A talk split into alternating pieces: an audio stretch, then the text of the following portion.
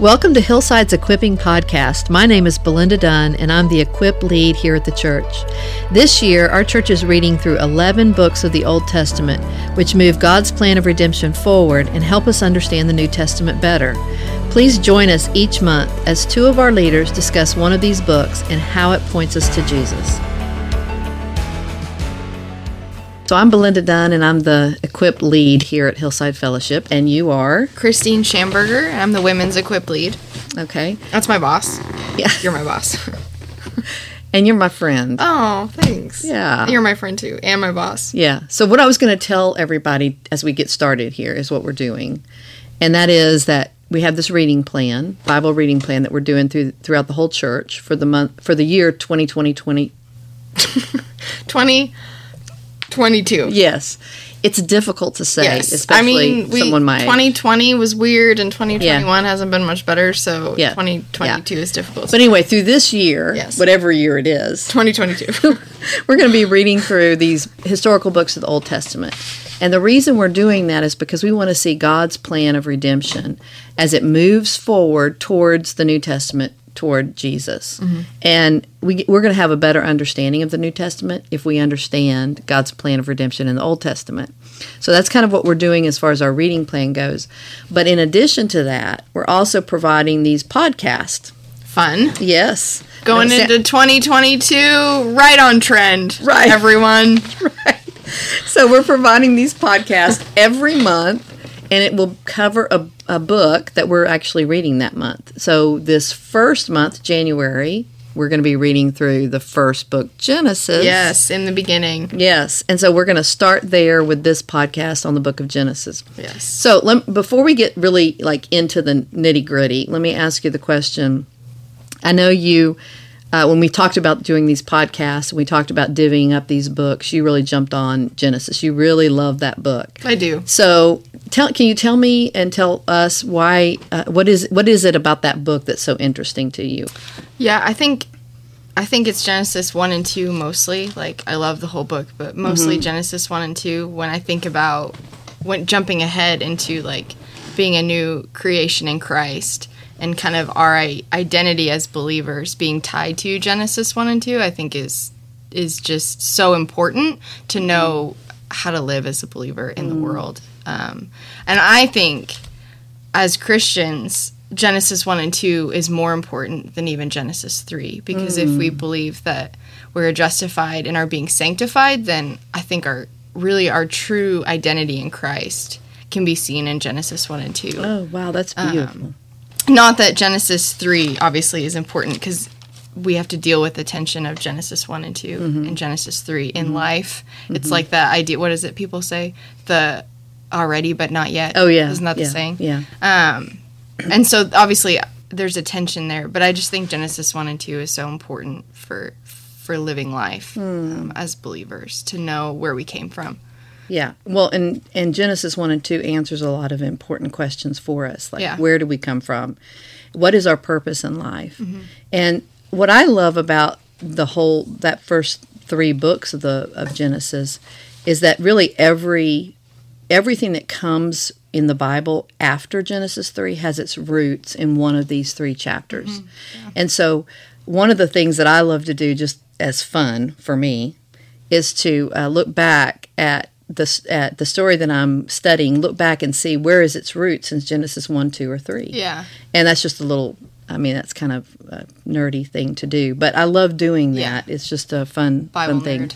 Yeah, I am a Bible nerd in some ways. I'm aspiring to be one of them. So, Christine, what do you think is the overall storyline of this book of Genesis?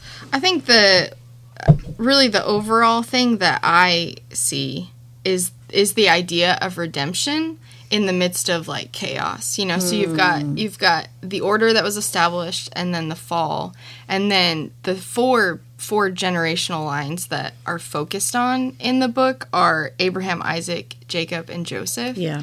And so you see in their stories redemption moving forward despite their bad choices or their failures.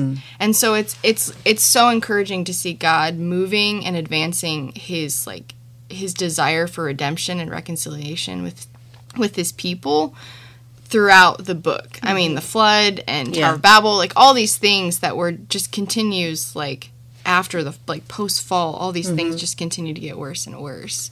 Right. Like, God is still weaving through like his plan to redeem his people. Yeah. So basically, God, the fall of man and the sin that happened and the consequences that followed that sin didn't thwart God's plan. Yeah. For redemption. Yeah. I mean, he's had that plan all along. Right. And we see in Ephesians that he had that plan before the foundation of the world. Yeah. So this hasn't thwarted his plan, which gives us a lot of hope in the middle of some really bad stuff happening. Yeah. And I think the benefit for us, unlike the Israelites, who the first 5 books of the Bible were written for, we have, we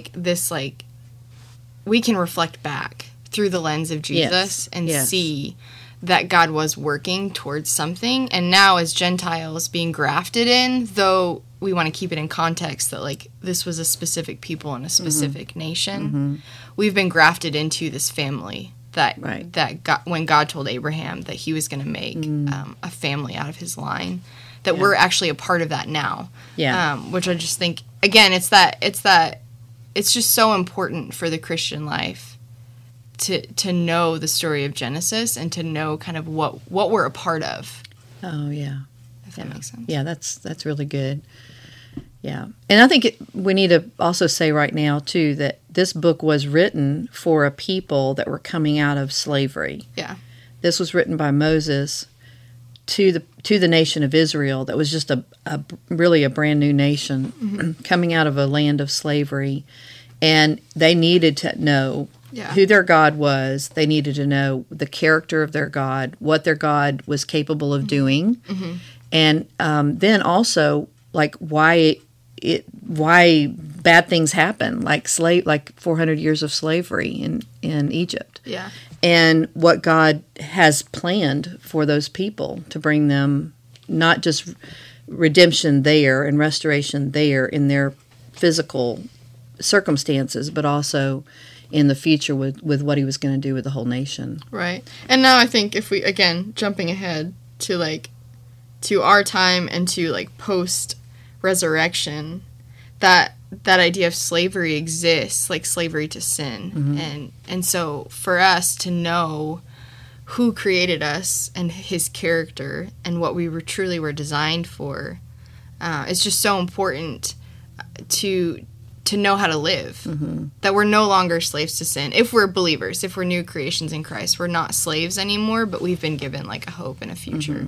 Mm-hmm. Just like God was trying to do for the Israelites through the Promised Land and through all these different things, God was giving them, a hope and opportunity for a future to be with him. And sin obviously continued to cause that separation. Mm-hmm. But that's what God was working towards, was giving them a home and a place and a land. Yeah.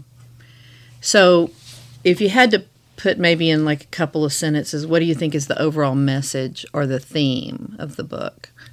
Overall message or theme? That's a really good question. It's a loaded question because it's got 50 chapters in it. Right. And so it's hard. And 24 generations. Yes. I learned. Yes. Through this time prepping for this. Right. 24 generations. That's a lot. It's about 2,500 years that it covers too. So it's a big package deal here. It's a fast-paced book. It is. And it goes through, just a lot. Not just even just about Israel, but really about the beginnings of the world and how that all started. I mean, it's just a lot to take in. Yeah. But if you had to say, the overall theme or message, what would you be able to nail it down to one or two sentences? Come on, Boomer. Well, okay. Nail it down? Well, let's start with the title. Genesis means beginnings, right? I say Boomer in a loving way. I don't mean that in a derogatory way for all of you other Boomers out there. Yeah. Sorry. Yeah. Well, we actually have a lot of respect for each other, which is one of the reasons I love working with you. Oh, thanks. Wow. So. You're sweet. Mm-hmm. But, okay, so let's talk about the word Genesis. It means beginning, right? So. Well, and I think in the Greek it means origin, right? Mm-hmm. It's translated as origin. Mm-hmm. Yeah, which I thought was kind of cool. Yeah, so we've got the beginnings of, or the origins of human. Life, humans. And it's obviously not the origin of God. right? Yeah. But it's the origin of everything else. Well, and the origin and also the purpose for everything. Yeah. Which goes back to what you were saying about, like, being enslaved, mm-hmm. Israelites being enslaved, and, like, who are they, where'd they come mm-hmm. from, what's their purpose, and yeah. So I think, honestly, if we're going to look at the rest of the Bible and try to make sense of the rest of the Bible, you almost have to start with Genesis, because it is the beginning of everything that, you know, God created, which of course is us, as well as the nation of Israel. Mm-hmm. And so that it's the beginning of everything that we understand about God and about ourselves. Yeah. So I think that's part of that overall message. I think you said it too when you're studying or reading a different mm-hmm. book, or you go back to Genesis, mm-hmm. 1, 2, and 3. Yeah. Like, how does this tie to the beginning? Yeah. Because starting with Abraham, God was moving something forward, and you see that throughout the rest of the books of the Bible. Yeah. That plan of redemption was just advancing through through David and through Ruth, through, like, all these people. Yeah. And so knowing where it started is important. Mm-hmm. Yeah. And it's important to know that the nation of Israel started really through Abraham, mm-hmm. God choosing Abraham, not because Abraham was good or righteous or any other part of Abraham's character or his actions, but God chose Abraham because it pleased him to choose Abraham. Right. Yeah. And out of Abraham, he promised this covenant. I don't know do you want to talk about that at all? Or the covenant with Abraham? Yeah, just the covenant being that there would be a nation out of Abraham's line mm-hmm. and family, mm-hmm. And that it would bring about redemption. Yeah. In fact, it was through Abraham that the seed would come, this promised seed, which is the Messiah, right? Yeah. Would come and then be a blessing to the whole world. Yeah. So, I mean, if you go back to Genesis 12. Yeah, I love Genesis 12. Yeah, Genesis 12, that, in verse 2. Those first three verses are just amazing. Yeah. Now you want to read those? Now the Lord said to Abram, "Go forth from your country and from your relatives and from your father's house to the land which I will show you, and I will make you a great nation, and I will bless you and make your name great.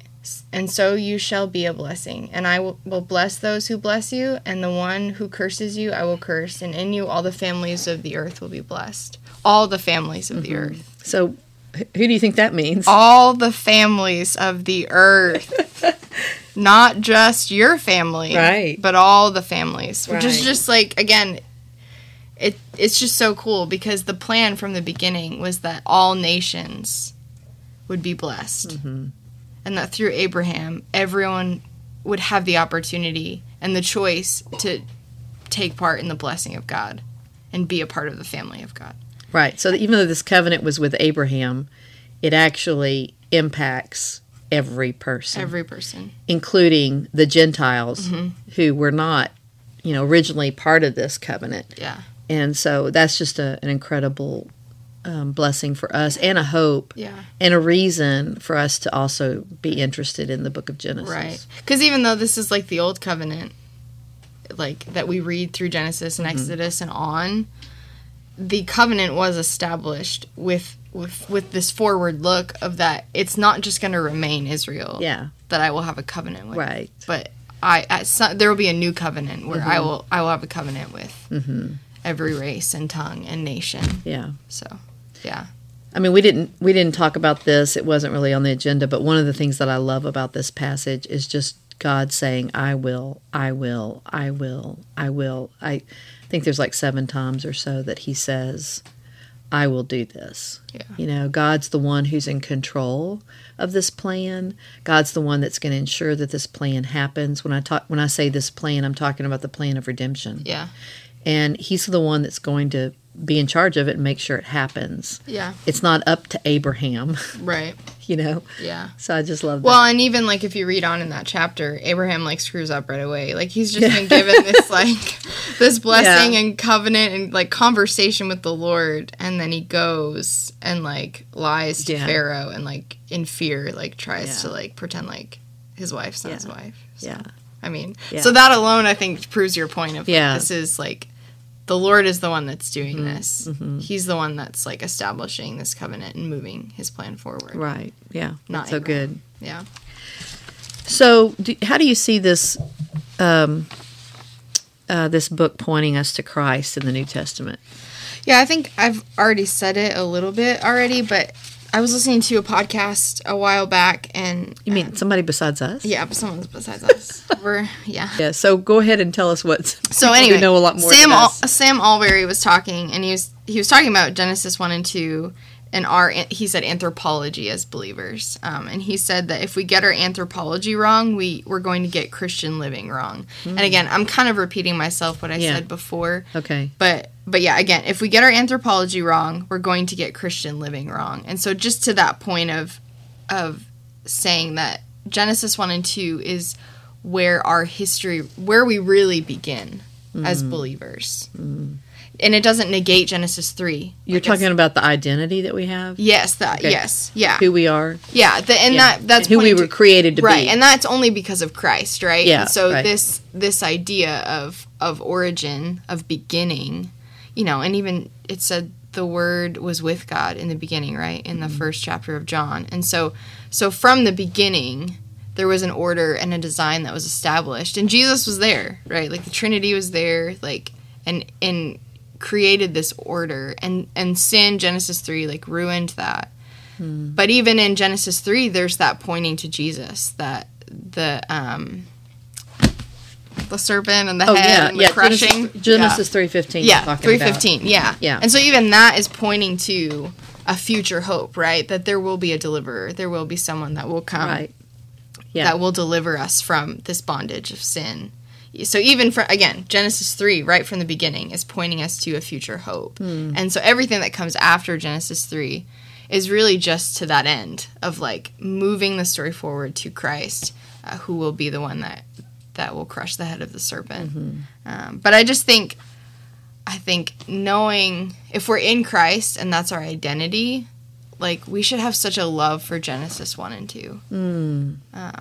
And such a thankfulness that God lovingly and so, like, lavishly just poured out his creativity and his generosity, like, on the earth and on humankind being created in his image. And we see that in Genesis 1 and 2. And then reading Genesis 3 should point us to our need for Christ, mm-hmm. Not to enslave us more, or to, you know, we don't, not to beat ourselves up, but to point us to Jesus, who is our hope in that mm-hmm. in the fall, we, on this side of the resurrection, we can look back and see that Christ is the redemption for Genesis 3. Right. Yeah. And so it's all pointing to God wanting and desiring Genesis 1 and 2 again. Right, which brings us to Revelation, mm-hmm. the end of the Bible. I think this is so cool. Beginning of the Bible, we have Genesis 1 and 2, which was, you know, paradise before the fall.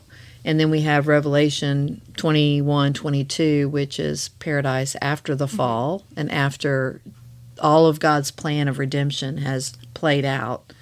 So tell me a little bit about that. I mean, did you think that was pretty interesting? Yeah, I was reading through the in David Talley's book of just the, like, kind of the contrast between the two. I don't have the book in front of me. I've got it here. But I just thought, that was just so. So let me just tell the listeners what we're talking about here.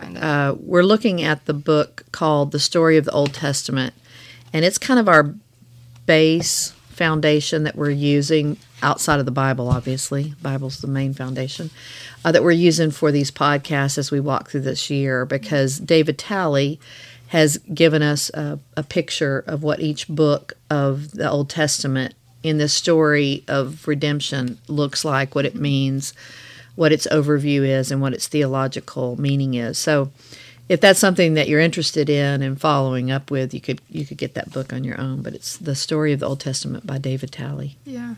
Yeah, and just him kind of talking about, like, those comparisons between Revelation 21 and 22 and Genesis 1 through 3. Mm-hmm. And this idea of, like, paradise is, like, was just, like, encouraging. I mean, that I was reading through it just thinking, man, like, God, again, it's like we know that it's like Dave says all the time, we know the end of the story. Right. You know, it's like, it's important to know the beginning, but we also know the end. Yeah. Yeah. And kind of the restoration that God is leading us to. Right.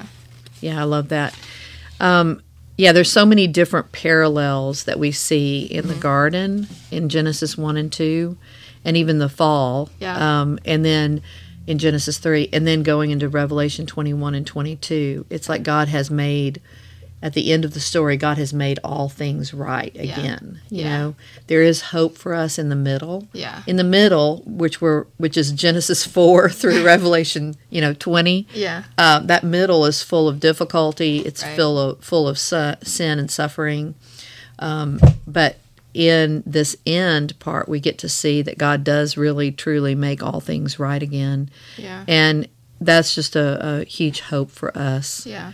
As we read through the story of the Old Testament. And one thing I was thinking, like this in-between part, but, we've got Genesis 1 through 3 and Revelation 21 through 22, like the in-between part you were saying, like Israel was a set-apart nation that, I think in Genesis 12, he even says it, I will bless those who bless you. Mm-hmm. All the families will be blessed, your name will be great. I will take you to a land, I will make you a great nation. And so God's saying that even other nations that bless you, I will bless them. And so it's like the nation of Israel was set apart uniquely by God to be His almost like representatives in the world. Right.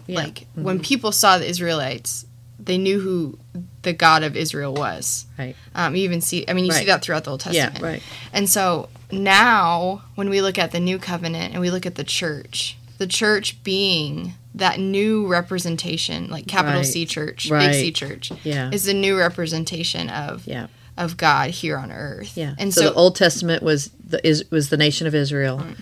The New Testament is the church, the big C church, like you're talking about. Yeah. Are both ideally supposed to be pictures. Right. They're not always. They're not always. But that's the intention. That is the intention. Is that we would be a city on a hill, that we would be those people that represent God in the world, and show what it looks like to be in relationship with God and with others. Yeah. In the middle of difficulty. Right, and chaos. And sin, and even sin within the church, right? Yeah, right. Like the Israels, like the sin that occurred in there was, people knew about it. Right. I mean, it's not like it was hidden. Right, right.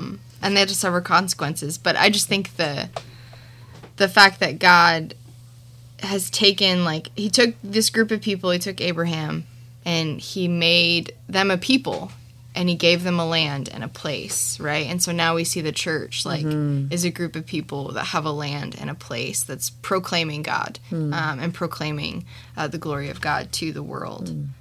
And so I think, again, it's like, it's so important to know our purpose through, the lens of the whole book of Genesis.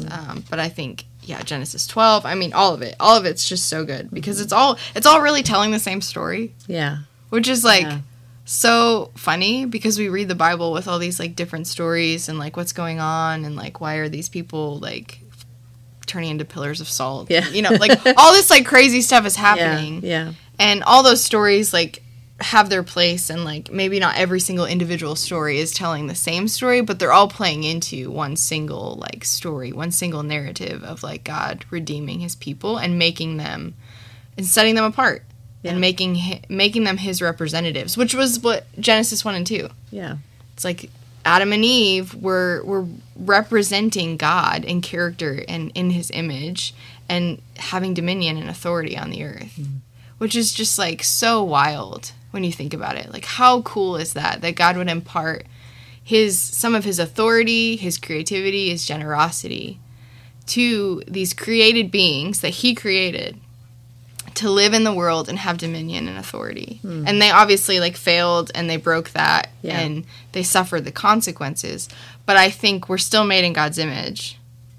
We're still given dominion and authority on the earth like no other created being has. So even despite sin and that tension and that battle that we all face, we're all sinners, we all have to deal with our sin, it didn't negate, that original intent and desire that God had for for man and for woman, which is like God could have, I mean, he did wipe everyone out in the flood, but you know, the spoiler alert, everyone dies. If you haven't gotten to that part yet, you might be a little bit surprised. Yeah. But I think I just I can't get over the generosity of God to do that in Genesis 1 and 2, but then even in Genesis 3, despite our corruption and our sin and the failures that every single human makes, he still continues to offer that opportunity to have authority and dominion and live out his character on the earth. That's beautiful. It blows my mind. Yeah, it does blow my mind too. I'm so thankful for the book of Genesis because it gives us really a starting point to our story as well as God's story of what he's doing in the Old Testament and then the New Testament.